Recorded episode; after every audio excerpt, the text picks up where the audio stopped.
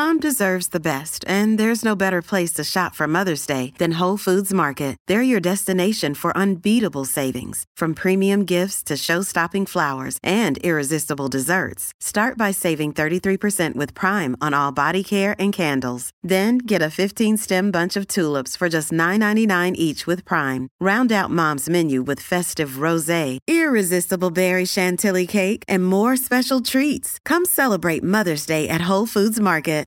At Evernorth Health Services, we believe costs shouldn't get in the way of life-changing care, and we're doing everything in our power to make it possible. Behavioral health solutions that also keep your projections at their best? It's possible. Pharmacy benefits that benefit your bottom line? It's possible. Complex specialty care that cares about your ROI? It's possible. Because we're already doing it. All while saving businesses billions. That's Wonder made possible. Learn more at evernorth.com/wonder. If you're struggling to lose weight, you've probably heard about weight loss medications like Wegovy or Zepbound, and you might be wondering if they're right for you. Meet PlushCare, a leading telehealth provider with doctors who are there for you day and night to partner with you in your weight loss journey. If you qualify, they can safely prescribe you medication from the comfort of your own home. To get started, visit plushcare.com slash weight loss. That's plushcare.com slash weight loss. plushcare.com slash weight loss. Welcome to the New Books Network. Welcome back to the New Books Network. I'm your host, James West, and today I'm joined by Keith Wailoo, who's the Henry Putnam Professor of History and Public Affairs at Princeton University. Keith is the current president of the American Association for the History of Medicine and one of the nation's foremost historians of health policy, including drugs and drug policy, the politics of race and health, and the interplay of identity, ethnicity, gender, and medicine. He's published extensively on these topics, including How Cancer Crossed the Colour Line, published in 2011, and his multi award winning book, Dying in the City of Blues Sickle Cell Anemia and the Politics of Race and Health, which was released in 2001. Today we're talking about his new book, Pushing Cool Big Tobacco, Racial Marketing, and the Untold Story of the Menthol Cigarette, which is available now from the University of Chicago Press. Hi, Keith. How are you doing today? I'm doing well. Really excited to talk to you about this book. It's a very timely book and important book. Um, so we'll just get straight into it. What's the origin of this project? Well, there's a long backstory to my interest in menthol cigarettes that dates to my childhood, growing up in New York City. And then there's the short backstory, which is um, I started teaching about race, drugs, and drug policy in the US primarily about 10 or 15 years ago. Um, and my childhood collided with my academic interests because at the time that I began teaching, the debate was flourishing around whether or not to ban menthol cigarettes, which had uh, become a preferred style of cigarette among African Americans precisely in the time during which I, uh, from the time I was born to the um, my early childhood. So you might say it it has a little bit of an autobiographical feel to it because I do start the book by reflecting on growing up in New York City in the 1970s, but it has an academic focus as well because it's in, I'm interested in the history of race and racialized advertising and health. And then, of course, it has a public policy significance because the FDA has announced uh, earlier last year the decision to ban the menthol cigarette, but that decision is still due to be finalized and remains highly contentious. So you mentioned then your kind of experience becoming familiar with with menthols. Can you say a little bit more about that? I mean, how how prevalent were these type of adverts? Well, in New York City, uh, I grew up in the Bronx and Queens, and of course, billboard and street corner advertising was everywhere. There's some uh, prominent image from uh, street corner in Chicago on the cover of the book from the mid 1960s. You could see them inside subways and inside buses. You really couldn't move around your neighborhood or anywhere in the city without seeing these black themed ads, uh, you know, featuring black models, really handsome people. You know, you'd open up Jet magazine or Ebony and you'd see those images again. So, you know, I grew up with that. And then we moved to suburban New Jersey when I was in high school. uh, this kind of leafy green suburb. And uh, surprise, surprise, there are no billboards there, or very, very few. And whatever signage there are aren't really speaking to uh, Black consumers. But if you walk just down the road a couple miles to Newark, New Jersey, you see those billboards looming again over the horizon. And so it's that kind of striking disparity in my upbringing. You know, the the fact that billboards have a racialized geography uh, that set the stage, you might say, for a set of curiosities. Uh, and so the book becomes a kind of long history of how that geography of marketing, race, urbanization, and suburbanization unfolded. And what I discovered is the extraordinary intentionality behind this. I mean, it's one thing to speculate about it from the outside, it's another thing to be able to look behind the curtain, as it were, at the tobacco industry records, which became available uh, to begin to study why is it that the signs showed up in exactly a place where they were visible from the apartment buildings that I lived in in Queens? And it turns out they're documents that are specifically about Lefrak City and how many people, you know, from the surrounding community in Queens saw those signs on a daily basis and what the effects were. So um, that's the kind of fascination um, of being able to like revisit your youth from a completely different standpoint.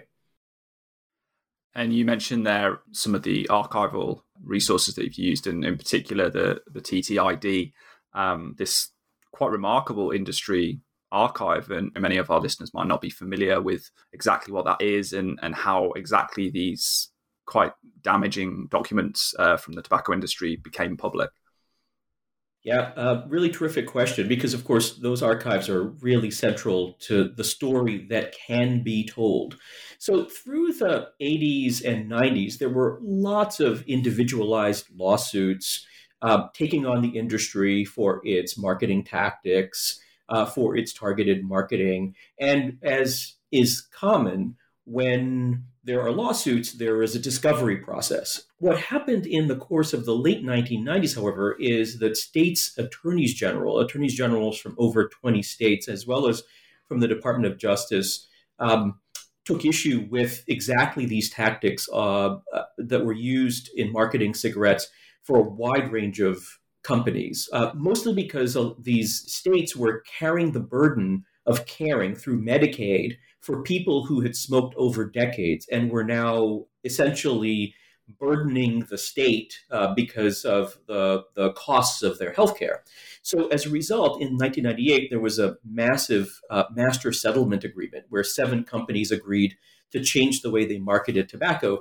And because of that, the, the settlement also made available millions, uh, 14, 15 millions of documents that were provided to the state's attorneys general that led ultimately to the University of California, San Francisco scanning all of them and making them available in this, uh, what was first called the Legacy Tobacco Documents Library in uh, 2002, and then the Tobacco Truth Industry Documents, TTID, which houses these internal corporate records which allows you then to see. I mean, I I was amazed that I could actually search Lefrak City, Queens, New York, uh, billboards, and to see the kind of reporting that were done, uh, the close scrutiny of viewership, visibility in relationship to a particular billboard that went up, uh, and the effects of this kind of wooing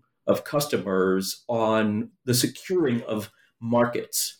So it's this insider's view, uh, a kind of private corporate practices um, that become available through this legally produced archive. And it's really then that you're able to see the, the relentless intentionality, the kind of predatory, you know, cynical set of practices and also not only that, but the incredibly sometimes I, I hate to say it, but it's a kind of admirably focused study of Black life. So if if it was any other other industry, right? If it was a bunch of social scientists, you would be you would marvel at the detailed understanding of black social structure, black culture and consciousness to use Lawrence of Levine's book title, you know, the close study of um, influence uh, and political and social influence in neighborhoods. These are the kinds of things that um, you find in these archives social scientific studies to try to ground and inform the industry's practices. So it's an incredibly rich archive and a rich resource for anyone who wants to study really almost any any aspect of, of American culture and life. It's just unfortunately through the lens of of an industry that's trying to sell a product that's incredibly detrimental to the health of consumers. Mm, yeah. So, I mean, you've already mentioned some of those adverts. You know, Jet and Ebony feature um, quite prominently throughout, and then we'll talk a bit more about those specific magazines um, a bit later. But certainly by you know late '60s and into the '70s, there's this very very strong connection between um, blackness and, and menthols. But this this wasn't always the case. So you you start your book talking about the early history of menthols, where um, race doesn't really factor much at all. Can you talk a little bit about that early history and how menthols emerge um, during the, the, decades following World War One? Yes, the the story is uh, one of you might say multiple kinds of deceit. what ultimately becomes a story of uh, targeted racial marketing started in the 1920s as a promise, uh, a deceitful promise that menthol brands offered smokers of health. The mentholated products were widely part of consumer culture in the 19 teens and 1920s. And the argument for menthol, the claim for menthol products was that, you know, we all know that distinctive feeling of biting into a mentholated, you know, York peppermint patty, you know, the rush of coolness that bathes the throat. And menthol products claimed that they were widening the airways uh, or that they were therapeutic in some way. When in fact, what menthol actually does is it deceives the senses into feeling coolness. There is no change in temperature of the throat, and there is no widening of the airways. In fact, uh, last year, the Nobel Prize was awarded to a scientist who studies the way in which menthol and other products like um, peppers trick the senses. So hot and cold are sensed, but aren't really, um, you know, experienced. Their experience is hot and cold, but there's no change in temperature. So mentholated products came into the market promising better health. And uh, in 19, mid 1920s, um, one inventor, a guy named Spud Hughes, decided to mingle menthol with cigarettes, partly because, uh, and this is the market that menthols occupied, when he had colds or when he had a raspy throat or his throat was irritated from the, his regular cigarettes, he wanted relief. And the mentholated cigarette that he first made became popular, became the first brand called Spud, and that led to the brand that we know today called Kool being marketed in the 1930s. But the menthol cigarette had this niche appeal as a therapeutic cigarette, a cigarette for, you know, when your throat was parched from your regular smoke, turn to a spud, turn to a Kool. And so some of the early ads uh, featuring Willie the Penguin, the mascot for Kool, would say things like, you know, if autumn flowers make you sneeze, then smoke this smoother brand of Kool will please. And so there is um, this kind of therapeutic argument that underpins Kool in the early years. And it had nothing to do with race, it had nothing to do with gender, which is another appealing feature of Kool advertising. It had everything to do with this false therapeutic promise of relief and easing uh, one's discomfort. And uh, it's and that's the way Kools marketed themselves and other menthol products through the 1950s. Uh, it's really the 1960s where you begin to see this uh, really disturbing, but also uh, extraordinary pivot in the industry's strategy, the racialization of menthol, menthol cigarette smoking. Yeah, and you know, even as late as 1963, very few people in the tobacco industry are really associating menthol smoking with Black Americans. So, what are some of the factors that influence this really quite rapid shift? Uh, I would say there are a couple of things that drive this shift, particularly around 1964. Uh, it's really quite stunning. And, and you're quite right to say that if you had asked an industry executive in 1961, when a new menthol war had broken out in the 50s, where a new brand called Salem had shown up and it skyrocketed to popularity. Uh, and then Kool was coming back and trying to kind of aggressively market with its come up to Kool uh, advertising campaign, all on this new medium called television. And if you'd asked industry executives in 1961 or 62 if there was a racial preference, an African American preference for menthol smoking, they would have looked at you quizzically and, and they would have said, like, what possibly does race have to do with mentholated smoking? It, there was really no correlation. In fact, one of the studies I came across in 1961 said, you know, African Americans actually don't like mentholated smoking at all.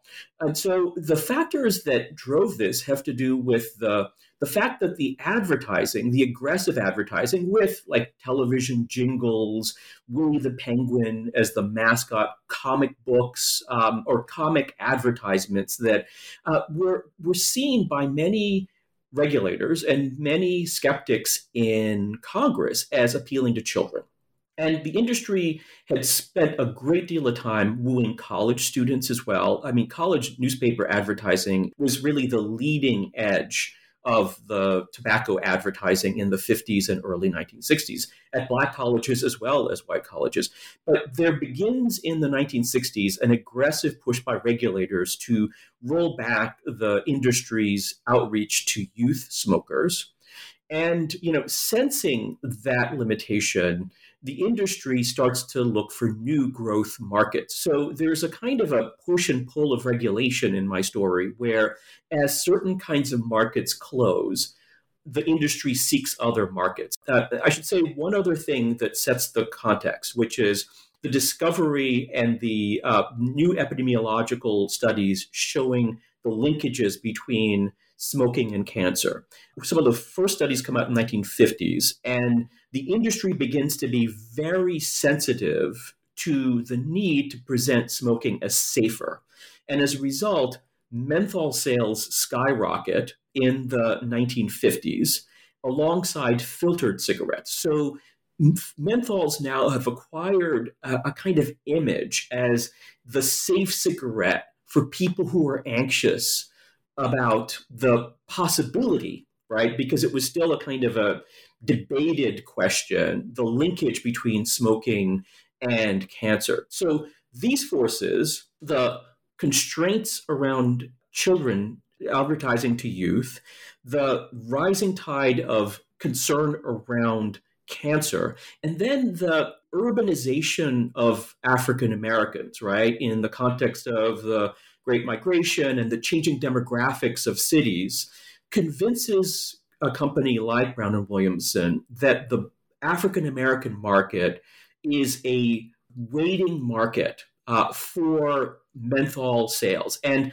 the early 1964, you have the Surgeon General's report that produces this, what the industry calls the second cancer scare, uh, that suddenly also begins to shift people towards looking for uh, what they perceive to be a safe cigarette. So all of these things are going on simultaneously demographic change, regulatory change, health transformations, and the industry studies every single one of these factors closely to try to understand how it's shaping anxiety and people's search for a quote safe cigarette. And in the 1960s, and particularly 1964, um, in the summer of 1964, when the Civil Rights Act, you know, is being debated and passed, Brown and Williamson st- uh, launches this practice, this strategy of advertising in black periodicals, black newspapers around the country. Uh, you'll see that signature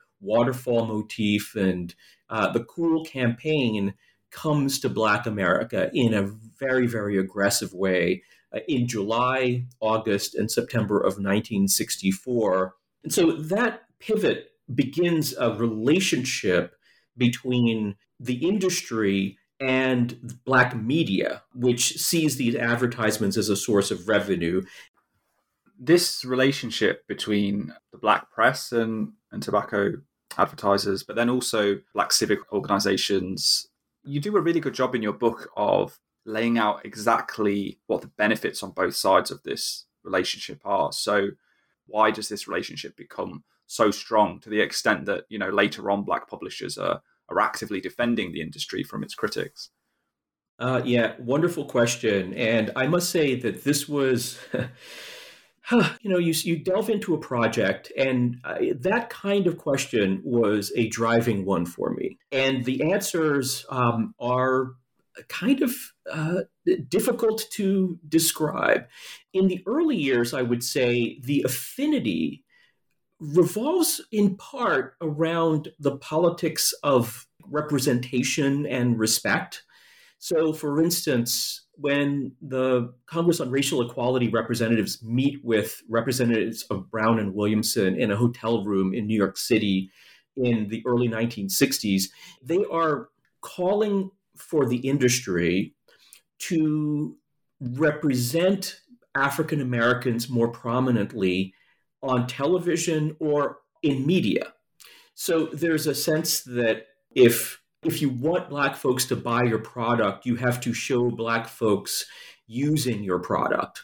And so there's a fair bit in the 1960s, early 60s, uh, of kind of a politics of you know representation and respect, which segues also for the media into a politics of well uh, the economics right of revenue of advertising revenue being central to the sustenance of these these outlets so a good example is john uh, johnson the publisher founding publisher of ebony he had a kind of theory of African Americans in segregated society being driven by a desire for what he called compensatory gratification.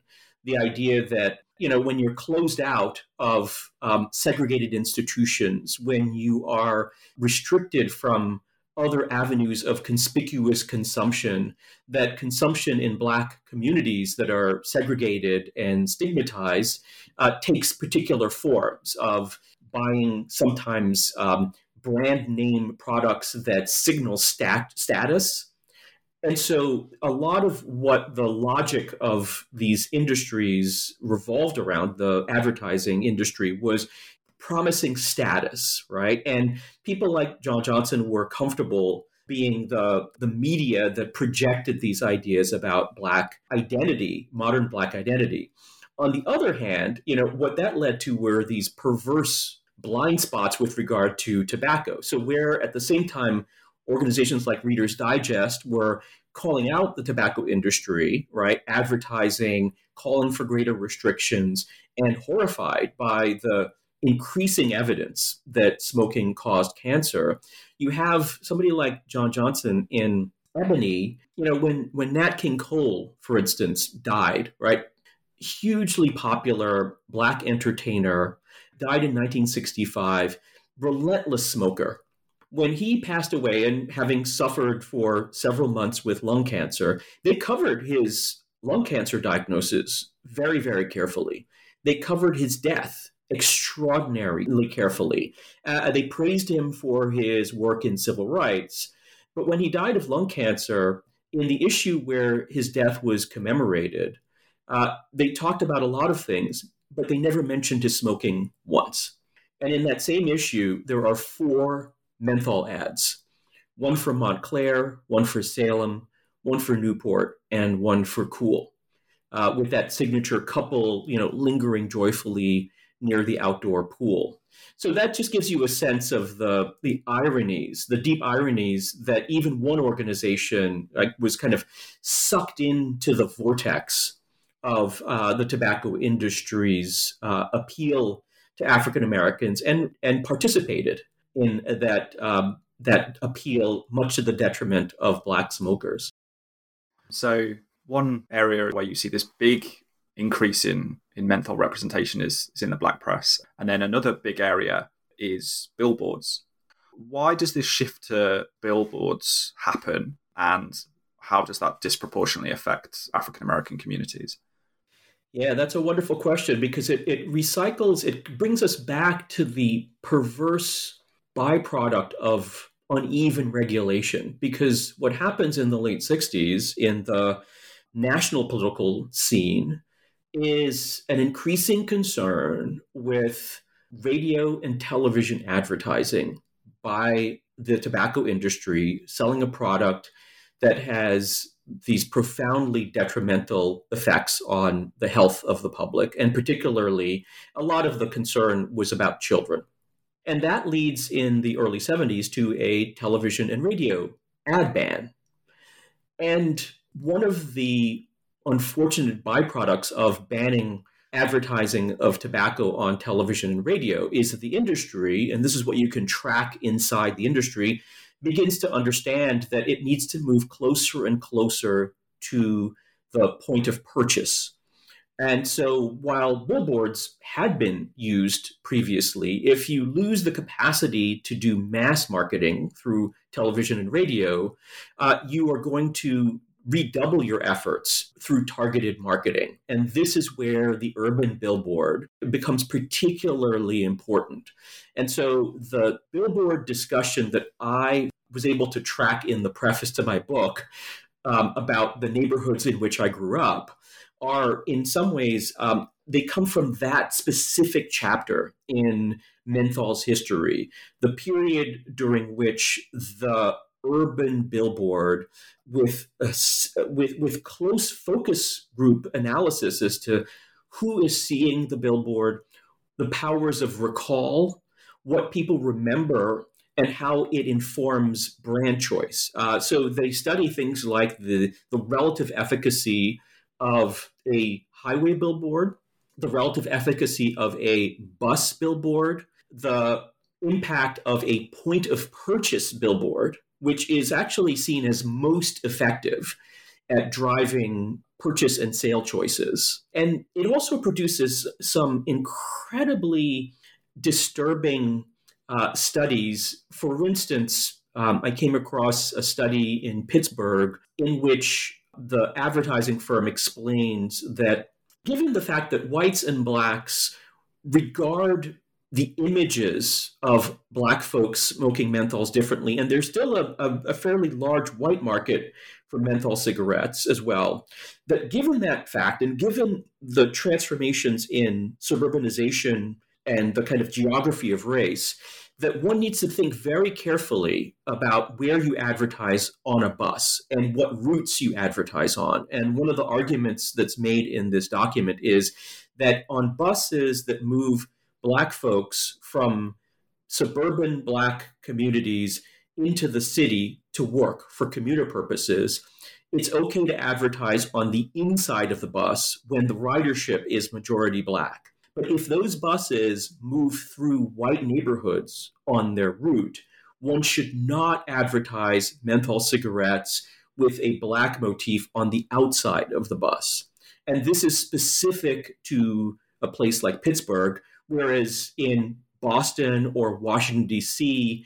or Chicago, other rules apply. So it's this level of, it's not just the billboards, it's also a level of intense focus on where Black folks live and also an intense focus on the kinds of attitudes that prevail in those communities that are likely, therefore, to influence smoking and brand preference. And, and I, I, should say one other thing is that the industry also studied things like shifts in political attitudes towards race from the 60s to the 1970s. So, one of the things they were saying in the 60s is that the desire of white youth to emulate Black style and Black music and Black culture meant that the a, a greater public association, a public advertising of black people smoking menthols could also rebound to the benefit of white, you know, more white consumers smoking the product.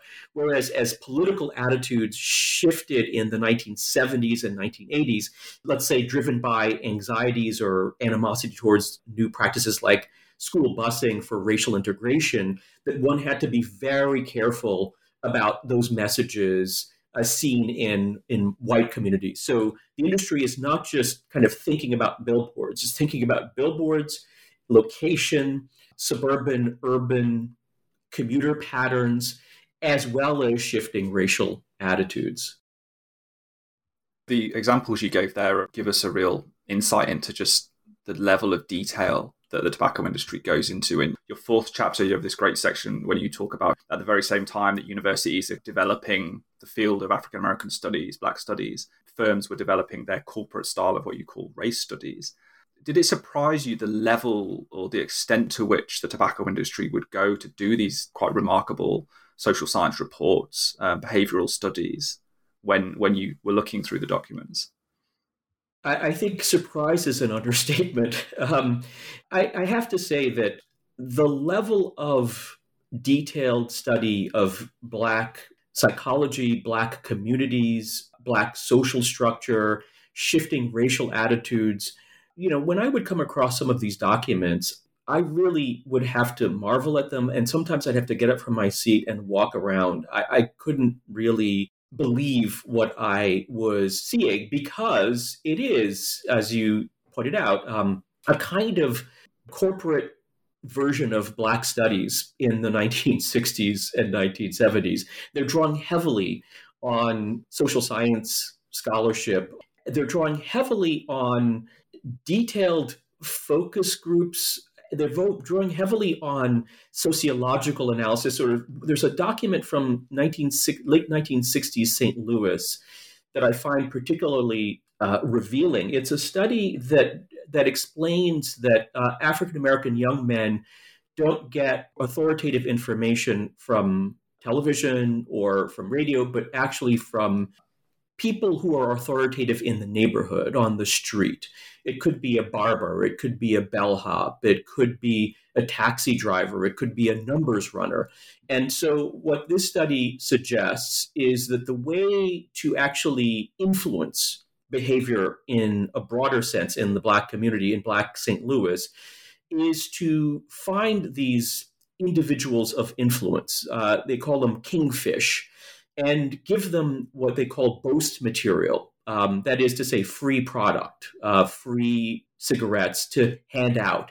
And this is the way in which influence is created. It's kind of it's pushing. It's it's it's you know what you would understand to be you know it, when I was growing up, like this is how drug pushers worked. But it is for them. They also highlighted that it has to be done secretively. They literally use the word secretive because if there's any sense that people are being manipulated, um, this would undercut the entire enterprise. And so when you read a document like that, you know, there's you can't just read it and put it aside and move on. You have to sit and ponder it and try to understand the the the depth of manipulation. The industry uses the term exploitation to describe its own practices. Uh, in fact, some of the language of these documents is uh, itself, I think, some of the most damning, you know, material in the archive is the actual documents themselves. Just reading them, uh, quite stunning, and that's just one of of many, many that I've come across that are in the book. And then the extent to which this has aided this kind of increasingly intrusive presence into black urban life is aided by the silence, the complicity of black press, of black civic organizations. I mean, in the book you you are quite critical of these institutions and these publications, but then also we do get a very clear sense that in some ways this is a relationship of necessity. So what kind of factors are influencing the black press, uh, black civic organizations to continue to defend and collaborate with the tobacco industry? Yeah, I would say that there are a couple of different factors. The um, the the fiscal challenges faced by cities is a big part of it. So when uh, the industry comes up with a jazz festival to enliven urban c- civic life, and it brings really famous jazz figures uh, for a multi-city tour in the early 1980s it's hard to not understand that you know what the industry thought that it was doing and was doing is a celebration of black culture uh, and black entertainment and creating kind of community at a time when cities were ailing fiscally and when you have a kind of new conservative administration that is not focused on on the the life uh, and the economic well-being of increasingly African American cities. So there is a kind of a partnership that flourishes between the the NAACP and the uh, United Negro College Fund. And what I argue is that, you know, it's kind of like in an age of deindustrialization when industries leave the city and jobs leave the city, the tobacco industry stays behind and it is a it's a kind of a Faustian bargain. Uh, by the early 1980s, there are many who are commenting on it, and usually they're increasingly people from the health world, from the world of public health, who see the long-term detrimental impact. Uh, so there are people like uh, I quote in the book a spokesperson for the American Lung Association an African American woman who is asked, How do you understand this as a kind of a story of black um, tobacco and what I, you know what is obviously a story of, as I tell it, racial capitalism, the kind of ironies and trade-offs of racial capitalism and their enticement of black communities into this deadly strain. And she tells the story in the 1980s. She says it's kind of like if you know a black family is driving a car and they have a terrible accident and the car turns over and this is her quote and she says and the wife and the children are pinned in the car but then another car drives up with the promise of help the only thing is that it's the it's a kkk pickup truck she says and the kkk rescues the family and the father is very thankful to the kkk and this is what she tells in order to kind of capture the ironies of this moment. But it's also the 1980s, you start to see a pivot. You start to see a kind of tension emerging within Black communities about the cruel logic that is increasing the presence of billboards within view of Black kids and really contributing to the decline um, of health and well-being in Black communities. I mean, ultimately, the NAACP does change its course and its affiliations with the industry, but only in the last couple of years.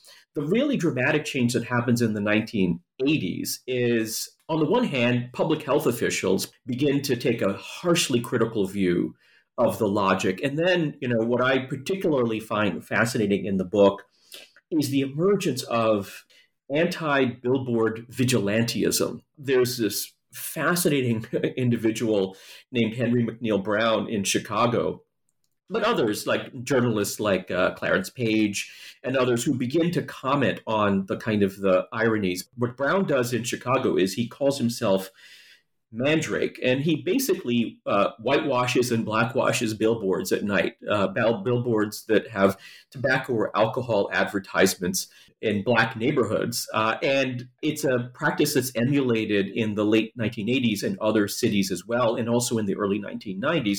And this kind of local activism mixed with the with the public health critique begins to gain steam in the 1980s and 1990s your chapter five, we have this really great case study of this showdown, if you like, between that increasing criticism from a public health perspective, and that's embodied in Louis Sullivan, who's Secretary of Health and Human Services in, in the Bush administration.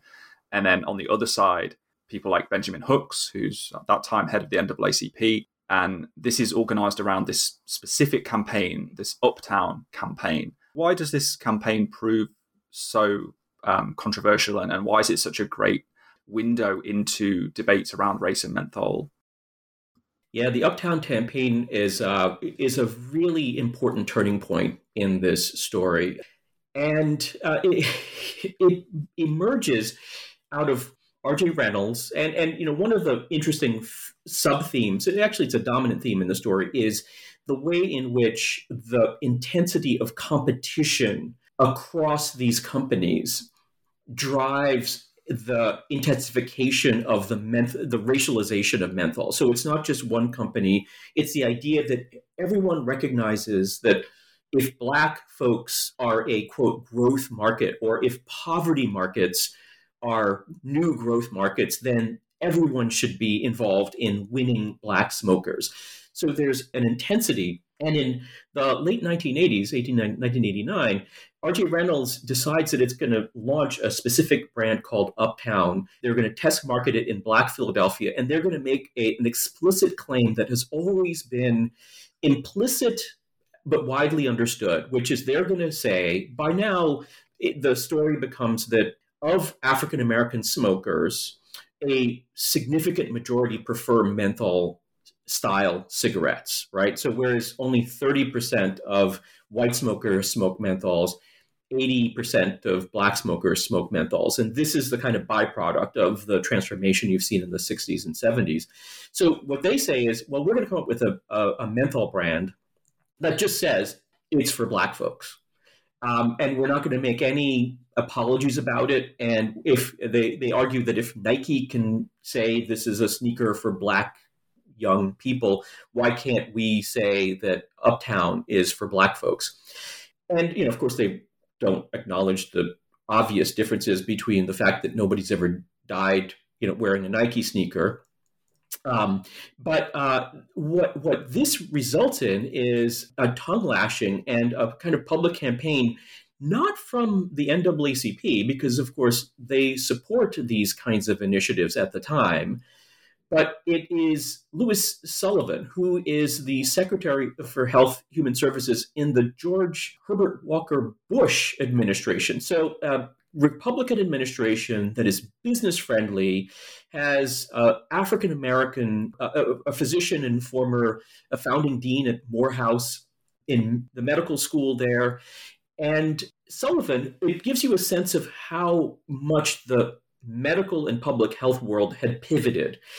Comes out and calls out the Uptown campaign as slick and sinister and detrimental to the health. And in fact, when he's asked uh, at one point about Henry McNeil Brown, he actually praises this kind of activity um, of like pushing back aggressively against the industry.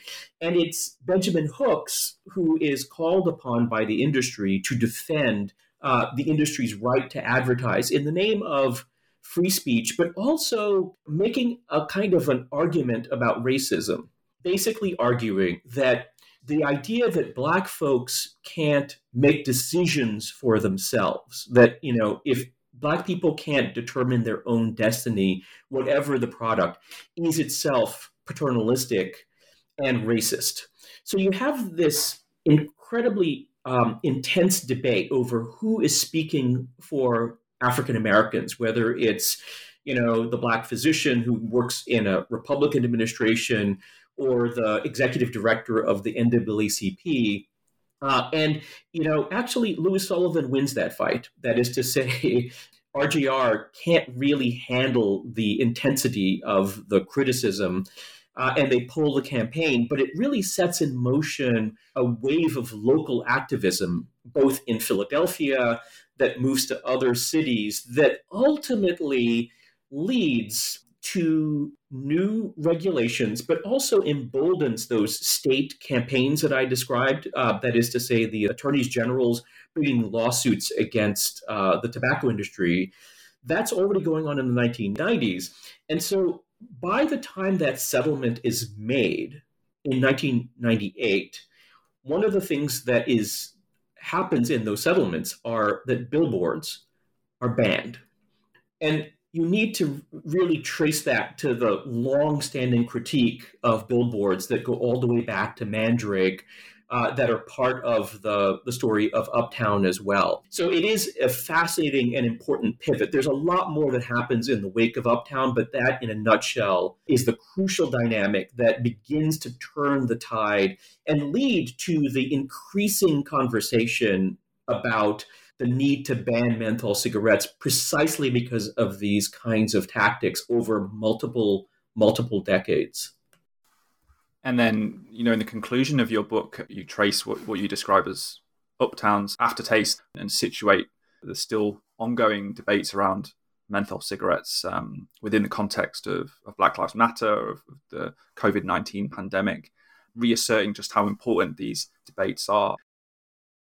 You know, we, we're at a, an important um, fork in the road. Uh, back in 2009, when President Obama actually signed the first piece of legislation that gave the FDA jurisdiction over tobacco products. Can you believe that? Like over the course of the 20th century, the FDA never had jurisdiction over cigarettes or any tobacco products.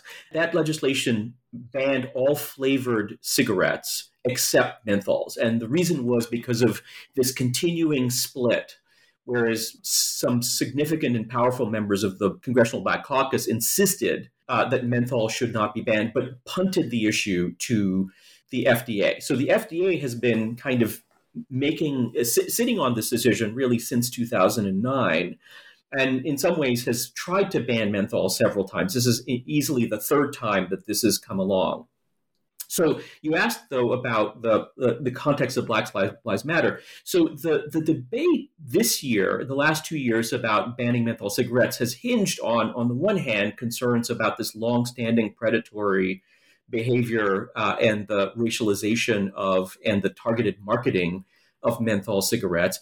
But increasingly, and not surprisingly, given what I've described about Black uh, civic figures coming to the industry's defense, uh, individuals like Al Sharpton have been taking money from the industry, but at the same time defending uh, the industry's not their right to advertise or their right to sell menthols, but what he argues is that would be the detrimental impact of banning menthols. Uh, and he argues that there would be more Eric Garner's or George Floyd's, you know, people being surveilled by police for using menthol cigarettes. So obviously, this is not the case because the ban would be on the ban of sales of cigarettes, not the ban on using cigarettes. So as I was finishing the book, you know, this discussion, right, about not only who speaks for Black lives, but Black Lives Matter emerges. And as I'm finishing the book, George Floyd's murder shocks the world, strangled by a Minneapolis policeman outside a store that was known for selling menthol cigarettes in the city, uh, according to a quote in the New York Times.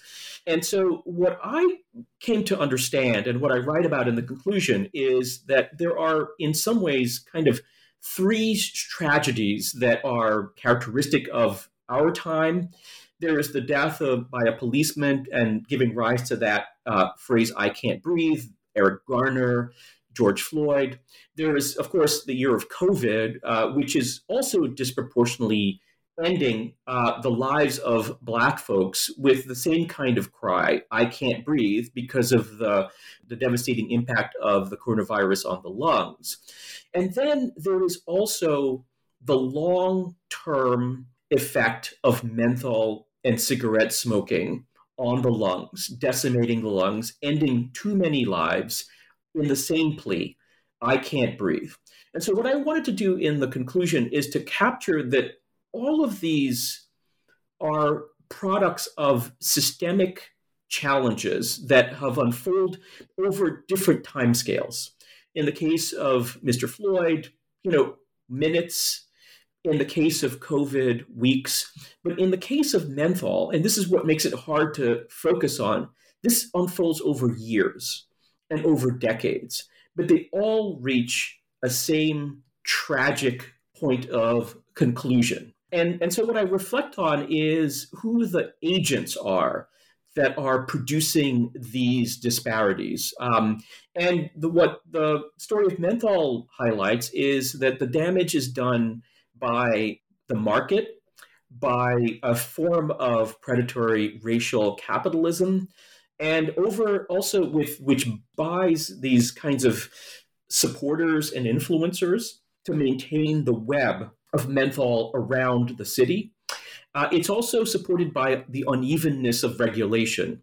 And so, in some ways, I think that you know, menthol entered the market with a deceitful promise that it could relieve, that it could soothe, and it could open the airways. But really, it's an illegitimate enticement. And in the long run, right, it has produced a kind quite the opposite that uh, it has constrained the ability of people to breathe. It has uh, disproportionately harmed the health and well-being of black folks. And so that's why i end the book by reflecting on the these different timescales uh, and why the final chapter is called the long road to i can't breathe uh, because it ultimately is a book about how this market has been built and how it's been sustained for so long and why I end up arguing on the basis of the history, it's time for this product to cease being sold in the United States. Yeah, that's a really powerful point to end on. Just quickly before we go, I know our listeners are always interested in what might be coming next in terms of new research projects, new interests. Um, I wondered if you have a project that you're working on right now, or you might be able to preview something you might be working on that'll be coming out in the, the next couple of years for our listeners? I usually juggle lots of different projects. I have a long standing interest in the history of um, addiction. My main focus often is on issues of African American health and well being. I've never written a book that's focused primarily on um, the 19th century or uh, in the antebellum period, but I did come across a, a fascinating case of a enslaved girl in antebellum Tennessee who was also entrusted or at least charged with being a nurse uh, to an infant uh, who was the child of her owner. Uh, and that child died under her care. And it is a story of drugs. It's a story of race and racial blame. It's the story of slavery and law. And it happens right at the cusp of the Civil War and emancipation. And so I've kind of been drawn into this, this medical legal drama uh, mostly because of just how interesting the story is. But ultimately, it is a story about opium, about laudanum, and about the therapeutic dilemmas of being a caregiver in the context of slavery. So it's a very different project than what I've been working on up to date. But um, you know, often I, I spend a lot of time thinking about whether a book whether a project can sustain a book. And I'm still early in deciding on whether this project can actually produce something that's book length. I mean, that sounds completely fascinating. Uh, you know, whatever format it ends up becoming, I'm, I'm really interested, to, excited to hear more about that. Keith, just want to thank you so much for taking the time today. It's been great to talk to you. James, thank you so much for the opportunity. It's been a wonderful conversation.